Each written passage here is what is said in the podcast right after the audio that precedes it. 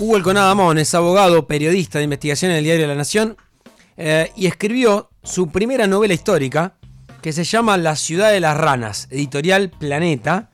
Em, les recomiendo que lo compren. Es un librazo. Es muy interesante. Es la ciudad de La Plata, su fundación, pero no es una suerte de tesina de las facultades sociales, sino que va mezclando la presidencia de Roca con la gobernación de Rocha, lo que pensaba Rocha, cómo aspiraba a la presidencia, algo que pasa en la política desde que el hombre es hombre, aspirar a un cargo más importante, y en el medio de una batalla campal, guerra civil, inmigrantes, son historias que se van montando para entender la fundación de la capital de la provincia de Buenos Aires. Seas platense, seas bonaerense eh, o seas argentino, compralo porque es un librazo. Hugo, ¿cómo andás? Buenas tardes. Buenas tardes, Ramón. Muchas gracias por esas palabras. Me encantó. No, está genial el libro. Eh, te juro, pensé que iba. Dije, bueno, voy a entrar a un libro donde Hugo Alconadamón, con la certeza que tiene Hugo, va a decir el 3 de diciembre te cuento que encontré este archivo. Pero no. O sea, eh, eh, volaste hacia los pensamientos de Rocky Rocha y es espectacular.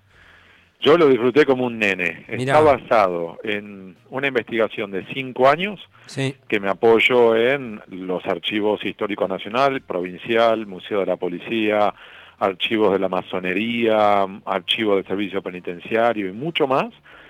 Y al mismo tiempo entrevistas con historiadores, científicos del CONICET. Es decir, traté de hacer el trabajo mm, profundo. Sí.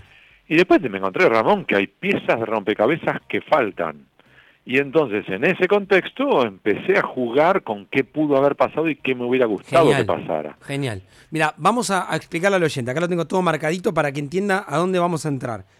Dice Alconadamón, levantar la capital bonaerense hasta convertirla en un ícono del país que bregaba por situarse a la altura de Europa conllevó un esfuerzo monumental, a tal punto que la propia ambición del proyecto casi fue su perdición. La ciudad comenzó a dar sus primeros pasos, en un contexto de crecimiento económico que en menos de una década mutó en una crisis que estuvo cerca de resultar terminal para el país en 1890. Esa hecatombe explica las revoluciones de ese año y de 1893. Y la ciudad de las ranas, como Roca caracterizó a La Plata, fue uno de sus epicentros. Entremos entonces, Roca, Dardo Rocha y el porqué de La Plata.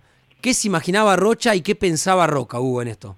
Lo que tenemos en esta trama es dos aliados que juntos llegaron al poder, Roca a la presidencia, Rocha a la gobernación, y que de inmediato empezaron las peleas. ¿Por qué? Porque Rocha, a su vez, recordemos que estamos hablando de un contexto en el cual la ciudad de Buenos Aires había sido federalizada, y por tanto la provincia de Buenos Aires no tenía capital. Había que definir algo, sea o fijarla en una ciudad ya existente o crear algo. Y allí es donde Rocha decide fundar la Ciudad de La Plata y a través de la fundación de la Ciudad de La Plata tener un trampolín que lo llevara finalmente a la presidencia. Es decir, quería, hoy diríamos el emprendedor, quería mostrarse, como les decía en aquellos tiempos, el hacedor. Y su plan, por tanto, era, con la construcción de la Ciudad de La Plata, morderle el sillón a Julio Roca. Y Julio Roca, que comprende esto, vislumbra cómo viene la mano, y vislumbra algo más, que es el plan original de Rocha, el gobernador, no era que la ciudad de La Plata fuera la capital de la provincia, el plan de él era ganar la presidencia, convertir a la, a la ciudad de La Plata en la capital federal, atenti con esto los oyentes, y que la ciudad de Buenos Aires volviera a ser la capital de la provincia de Buenos Aires. Y ahí es donde Julio Roca dice no. Mm. ¿Por qué? Porque recordemos que estamos hablando de un periodo en el cual todavía estaban las peleas entre el interior, las provincias y la ciudad de Buenos Aires, y lo que plantea Roca es, si, si hacemos eso, volveremos a generar un desequilibrio entre la ciudad de Buenos Aires o el territorio bonaerense con respecto a todo el país, habremos sangrado para nada. Y ahí empieza una pelea que si querés, Ramón, a vos te suena probablemente a las mismas tensiones que hemos visto en las últimas décadas entre Menem y Dualde, o entre Kirchner y Scioli, ¿Mm? o incluso entre Macri y María Eugenia Vidal. Eh, pero te juro, yo me decía, esto le cambian los nombres y es lo mismo, nada más que acá estaban armando la ciudad. Es que para que los oyentes se rían a carcajadas. Cualquier parecido con la actualidad no es mera coincidencia. Totalmente. Tenemos pujas de poder entre presidencia y gobernador. Tenemos además compra de periodistas, desvío de fondos públicos, financiamiento de campañas electorales con dinero de los bancos, provincia y nacional. Mm. Y tenemos incluso espionaje con interceptación de cartas y espías e incluso intento de asesinato y polarización extrema. Decime si no te suena muy parecido. Eh, sí, sí, y por eso creo que el lector que le gusta la historia además tiene que entrar a, ver esas reuniones entre Roca y Rocha donde se sacan chispas como viendo, vos sabés que yo desconfío de vos, vos de mí, pero acá estamos. Mira, em, y me meto con el tema inmigrantes. A ver, Loma de la Ensenada, 19 de noviembre de 1882. Y vos señalás, a unos metros Dado Rocha hablaba del progreso de la unidad y el futuro, pero él estaba en su mundo, sacaba cuentas, se hacía meses que fatigaba las matemáticas, la geometría y los presupuestos, desde que se levantaba con el alba y hasta pasada la medianoche. Peones. Harán falta mucho más peones, se dijo a sí mismo Pedro Benoit, ¿se dice esto? Sí. Pedro Benoit. Ahora, tuvieron que abrir una canilla y vos te metés en el mundo inmigrante, me imagino para el Tano que dijo, mirá, gorda, nos vamos a La Plata. ¿A dónde? A una ciudad en el tuje del mundo donde no vamos a volver a nuestro país. Y ese fue el desafío que tuvieron muchos de nuestros abuelos y bisabuelos, mm. Que lo dejaron todo atrás y probablemente los oyentes lo, lo, saben y lo han escuchado de los cuentos de sus abuelos sobre sus papás, que es esa de vamos a remarla, vamos a fachar el América, y que en definitiva vinieron con lo opuesto a ver qué pasaba. Y recordemos el contexto. Cuando se decide fundar la ciudad de La Plata, en esa zona, primero, en aquel tiempo, La Plata Buenos Aires era una distancia de cuatro horas. O sea que era, Eso. anda para el sur cuatro horas, número uno. Número dos, a la nada, porque iban a un lugar donde había sembradíos, bañados y pantanos. Por, y eso, la, que, ¿por eso la rana. Correcto, de ahí que le, Roca para chucearlo a Rocha le decía, eso más que ciudad de La Plata o ciudad de personas va a ser ciudad de ranas y lo volvía loco. Tercero, estamos hablando de un contexto oligárquico conservador en el cual la, el poder convocaba a los inmigrantes, vení, sumate, pero sumate como peón. O sea, no me vengas a reclamar derechos laborales, no me vengas a pedir derechos sociales, no me vengas a pedir derechos políticos. Vos laburá. Y da gracia que te damos laburo, que allá en Europa te estabas muriendo de hambre. Tal cual. A tal punto, Ramón, que para los oyentes le voy a contar un verbo, una palabra que a algún abuelo todavía le va a generar, erizarle la, piel. A ver. La forma en que aquellos oligarcas conservadores, la generación del 80, aludía a los inmigrantes era con la palabra bachicha. Bachicha es el término más despectivo para aludir a la colilla del cigarrillo, ya usada, tirada al piso y aplastada es decir, solo peor de lo peor que ya nadie ni siquiera puede levantar para volver a encender, porque ya es la nada misma. Ese era el término que utilizaban los criollos en aquellos tiempos para aludir a aquel inmigrante italiano o español, pero sobre todo italiano, que venía aquí, a las orillas del Río de la Plata, a remarla. Y mirá que la remaron, Ramón. ¿eh? Tremendo. Te doy un ejemplo solo. Dale. El primer censo de la ciudad de La Plata te da que había poco más de 10.400 personas en la ciudad, ¿sí? O sea, la inmensa mayoría eran peones. ¿Sabes cuántos de esos 10.400 eran criollos? ¿Cuántos? Menos del 22%. El otro 78% era extranjero. Y de esos, el 65%, dos de cada tres, era tano. El idioma que se hablaba en La Plata en aquellos años era el italiano. Ese era el lenguaje, la, lengua franca en la ciudad de La Plata. De hecho, los primeros dos barrios, para que te rías, eran en la periferia fueron la Piccola Italia y la Calabria Chica. La Calabria. Lindo nombre para poner el barrio, ¿no? Estamos hablando con Hugo Alconadamón. La novela se llama La ciudad de las ranas. Y, y a propósito que hablas de eso, contame un poco esa reunión eh, porque yo me lo imaginaba ese comisario que debe haber sido tremendo, como es Falcón. Comisario no, vamos a ponerle otro rango, porque él decía, cuando, cuando habla con Nardo Rocha y le dice a Rocha, lo corrige dos veces como diciendo, decime el cargo. Yo me imaginaba esa situación de un político frente a una persona que viene a poner, entre comillas, orden, que no se me vaya de las manos, que no se me llene de anarquistas, y una fuerza del Estado que era eh, el Far West.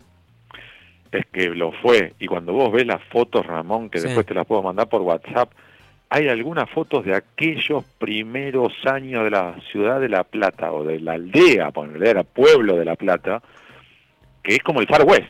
Es decir, tenés la calle de tierra, tenés los caballos atados a los palenques y las casas de madera con los carteles de, por ejemplo, eh, prácticamente de peluquería, pero podría cambiar la letra de salón. la película de Far West es igual, te impresiona. Primero. Segundo, en ese contexto donde el 65% era italiano y donde muchos venían huyendo de la península itálica por pobreza o por represión política, lo que te venían para acá, muchos eran picantes, tampoco eran bebés de pecho. Y muchos de ellos, por ejemplo, Enrico Malatesta era uno de los líderes de la anarquía en Europa, que justamente huyendo de Europa, porque lo están buscando, se viene al Río de la Plata y se instala en la Argentina durante esos tiempos. Y empezó a impulsar sus ideas. Claro. Y imagínate, para, por ejemplo, el régimen oligárquico conservador, que en aquellos tiempos venían de pelear eh, contra los malones de los indios, y a su vez estaban tratando de pacificar la Argentina, y que te vengan ahora con el, digamos, el sal y pimienta italiana a meterle anarquismo, y se pusieron Bastante tengo con lo que con lo que ya con lo que ya tengo acá, ¿no? para que me vengas a meter encima de ideas anarquistas. Claro. Entonces, en ese contexto, esto es real, ¿eh? El primer comisario designado en la ciudad de La Plata, había otros como Dantas, Gaudencio, pero el primero a cargo de el control de las cárceles en la provincia de Buenos Aires y en particular en la ciudad de La Plata fue el luego coronel Ramón Falcón, ese mismo que después termina liderando la Policía Federal y volando por los aires por un atentado anarquista por Simón Radowisky en 1909. Estamos hablando que 27 años antes, Falcón había sido el número uno de la poli en La Plata. No lo había atado yo. Tenés razón, después de la semana trágica, el, atentado al famoso Ramón Falcón Correcto. es este mismo. Y entonces lo que yo intento es novelar toda esta historia, la historia de la ciudad de La Plata, la historia de la generación del 80, porque, a ver, para el que no es de La Plata, olvídense de La Plata. es La Plata como una ventana para contar cómo se manejaba la generación del 80 y La Plata es importante porque fue el lugar donde la generación del 80, los Roca, los Rocha, los Pellegrini, los Sarmiento, trataron de encarnar su ideal de progreso, es decir, esto es nuestro futuro, esto es lo que nosotros queremos ser, esto es lo que somos. Y entonces, mucho de lo que yo pongo en las bocas de Roca, de Rocha, de Pellegrini, de Sarmiento, de Mitre y tantos más, es lo que ellos mismos, Ramón, dijeron o escribieron. Por eso yo me pasé cinco años peinando, por ejemplo, las cartas que ellos enviaban o incluso los discursos que dieron este, y que quedaron en los registros de la época, los diarios de la época, con una dificultad adicional. ¿Cuál? Que tampoco estos tipos eran bebés de pecho y también en aquellos tiempos se editaban la historia. Le doy solo un ejemplo para los oyentes. Cuando Roca murió, sus hijas, sus tres hijas se pasaron dos años peinando documento por documento y, rompiendo, destruyendo todo papel que pudiera ser incriminatorio para su padre, en lo político, en lo económico, patrimonial o en temas de polleras. Mirá vos. Ahora, claro, porque vos, mira, inclusive hay un momento donde eh, señalás esto, decís, al enfocarse otra vez en la carta, pues, Dardo Rocha, tomó entre las manos el cucharín de oro con diamantes incrustados de la ceremonia inaugural Releyó la inscripción, colocó la piedra fundamental de la ciudad de La Plata su padrino, el teniente general Julio Argentino Roca, el 19 de noviembre del 82, siendo gobernador de la provincia. Bella inscripción para un bello recuerdo, piensa Rocha y dice, lástima que no viniste, zorro, ni siquiera mandaste a tu vicepresidente, pero no importa, te voy a obligar a cederme el paso. Ahora, nunca se lo cedió. No. Digo, Rocha, de hecho, esa es la puja de poder que cuando hablamos de grieta, Ramón, para que te rías, ahora hablamos de grieta y grieta porque nos mandamos mensaje por Twitter. en aquellos tiempos conspiraban.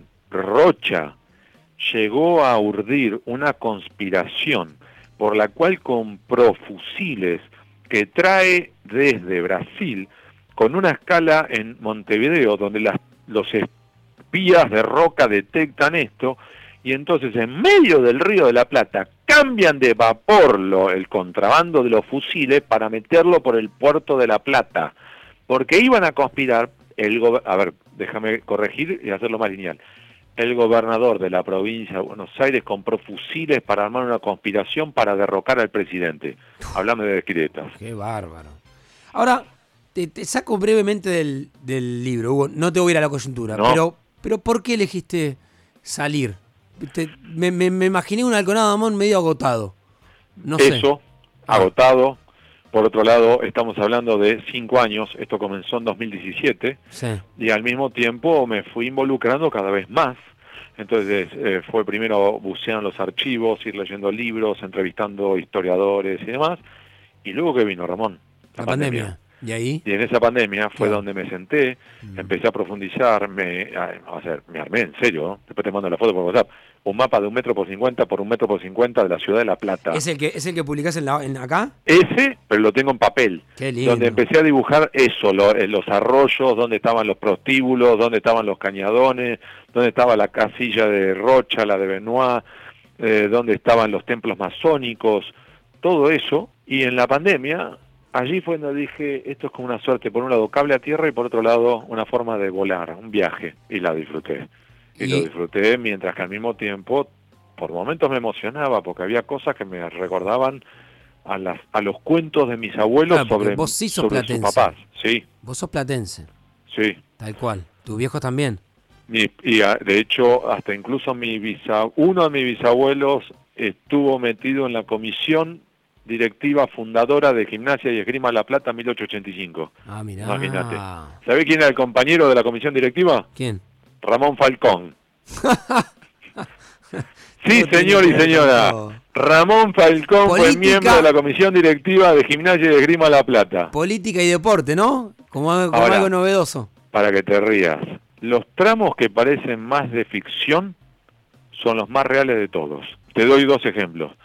Señor, señora que nos están escuchando, hubo un par de noches en aquellos primeros años de la ciudad de La Plata, donde fanáticos religiosos salieron con antorchas en sus manos, cual si fueran miembros del Ku Klux Klan, a quemar templos masónicos. Esto ocurrió, ah, quemaron dos templos masónicos en distintas noches en la ciudad, en la aldea de La Plata. En la aldea de La Plata calle de tierra, noche cerrada, gente con antorchas en sus manos, mm. yendo a quemar templos masónicos de madera, con lo cual podían arder, toda la, toda la población podía arder. Número uno. Y número dos, Ramón, vos te acordás de aquella película de Martin Scorsese, que era Pandillas de Nueva York, con Daniel Day-Lewis, Leonardo DiCaprio, que la historia de Nueva York, breve, que es, en un momento, los tanos, los irlandeses, los judíos y los gringos, se calientan todos contra todos y se encuentran en un lugar específico de, Nueva York que es cinco esquinas. Y se pudrió todo. Exactamente lo mismo pasó en la ciudad de La Plata. Fue en 1886 cuando los de Roca, los de Rocha, los masones, los italianos y los españoles, todos contra todos, se recontracalentaron porque todos creí, desconfiaban del otro hasta el punto, y tenían asidero, porque los criollos quisieron secuestrar al candidato de los italianos a la elección, se pudrió todo en, la, en el atrio de la iglesia de San Ponciano, la primera iglesia de la ciudad, y los registros de la época te hablan de al menos tres muertos, al menos, al menos 30 heridos graves, escuchate esto, de cuchillo, bala, espada, lanza y la mejor de todas, hacha a los hachazos en las iglesias, tanos contra gringo, contra criollo, contra todos. Qué país. Buena historia, Hugo. Eh, gracias por el tiempo, eh. muchísimas gracias. Y gran libro, te mandaste un librazo, estaba genial. Muchísimas gracias. yo lo disfruté, te insisto, como un nene. Sí, yo la verdad que también, yo lo disfruté muchísimo. Pensé que iba a ser, te imaginaba un monte Dios y no, la verdad que me encontré con otra cosa. Eh, espectacular. A los oyentes se los recomiendo La Ciudad de las Ranas. Primera novela histórica, porque está documentada, Editorial Planeta, la firma Hugo Alconadamón. Gracias, Hugo. Un gran abrazo. Abrazo grande.